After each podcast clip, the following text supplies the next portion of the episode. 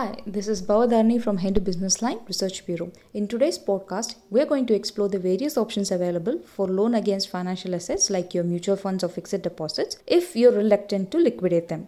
Most of these loans are processed online with simple documentation requirements, which will include submission of identification and address proof and submission of original documents of your respective financial assets. What you should keep in mind is that most of these loans can either be a lump sum dispersal or received as an overdraft facility, which is OD. If received as an OD, as is the case most of the times, the borrower will have to open a current account with the respective bank. Now let's try to understand the pointers in each of the financial assets one by one before you avail loan against them. Loan against fixed deposit. Almost all banks offer loan against fixed deposits. You can get the loan online or offline depending on the bank. Among your financial assets, you can consider fixed deposit as your first choice as it offers the highest loan to value that is up to 90% of your FD value can be availed as loan. Most banks have completely digitized the loan process and offer flexibility in repayment of loan which is usually depending on your liquidity positions. The interest rate too mostly work out to be lower than the personal loan. The rate of interest of loan against FD is usually 1 to 1 to 3% higher than the FD interest rate that you have locked in. The interest rate is charged on the amount utilized while your FD continues to earn interest, and banks don't charge any other fees. If the loan is not repaid within the OD tenure or within the stipulated time as agreed with any bank, the loan amount gets adjusted with the FD and the balance, if any, gets repaid at the time of maturity. Loan against National Savings Certificate and Kisan Vikas Patra. When it comes to small savings schemes, bank offer loan against the NSC, which is National Savings Certificate, and KVP, which is Kisan Vikas Patra, along with Public Provident Fund, which is PPF. Of these, you can give preference to take loan against NSC and KVP first. You will be eligible for a loan amount of 80 to 85% of the value of the assets. However, not all banks have made the process digital. You may have to visit the branch or take help of a representative to process the loan. Here also you have the flexibility in repayment of the loan amount and no other charges will be levied. Now the interest rates are slightly higher than that of the loan against FDs but definitely lower than that of the personal loans. For loan against NSC, it is usually 10 to 12.75% per annum is charged as interest by banks loan against insurance policy. You can take loan against traditional savings policies such as endowment, money back, and whole life plans. Your policy document will clearly state whether you can get a loan out of this policy. So, if you're short of funds, you can explore this option after the two we have discussed.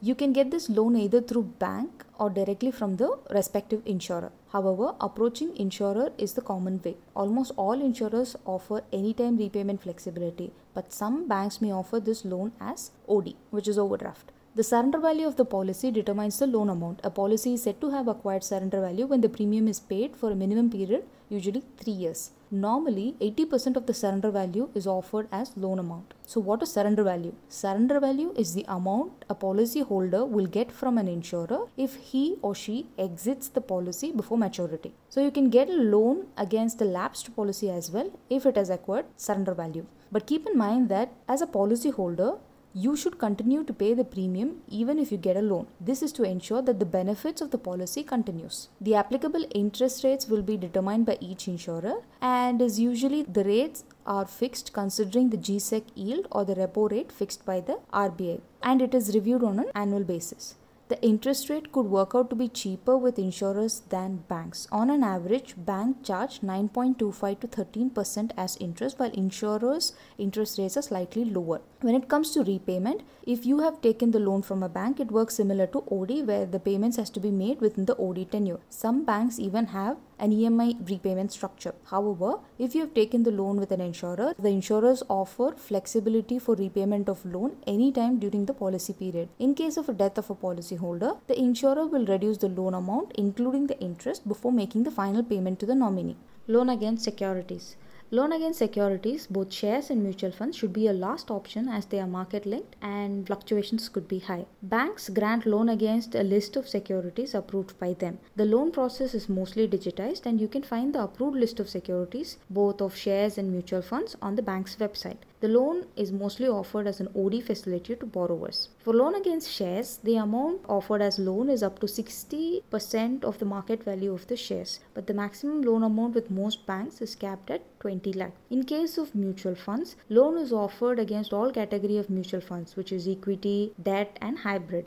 However, the loan amount depends on the net asset value of the units held by the borrower and the type of mutual funds. Most banks offer up to 50% of the value of equity mutual funds as loan amount. For debt mutual funds, however, loans are offered up to 80% of the value of the units held. As mentioned earlier, both shares and mutual funds are market linked and are subject to market volatility, which means if the value of the shares or mutual funds falls sharply, you as a borrower would be required to make up for the shortfall. That is, pay the difference or pledge more shares or units to regularize the account. Similarly, if the share value increases, the available OD limit also increases. Banks evaluate the value of the assets on a daily or weekly basis. So, if you are opting for loan against securities, consider debt mutual funds first, then equity mutual funds, and then shares. The interest rates on such loans are higher than those on loan against any other financial assets. The interest rates for loan against security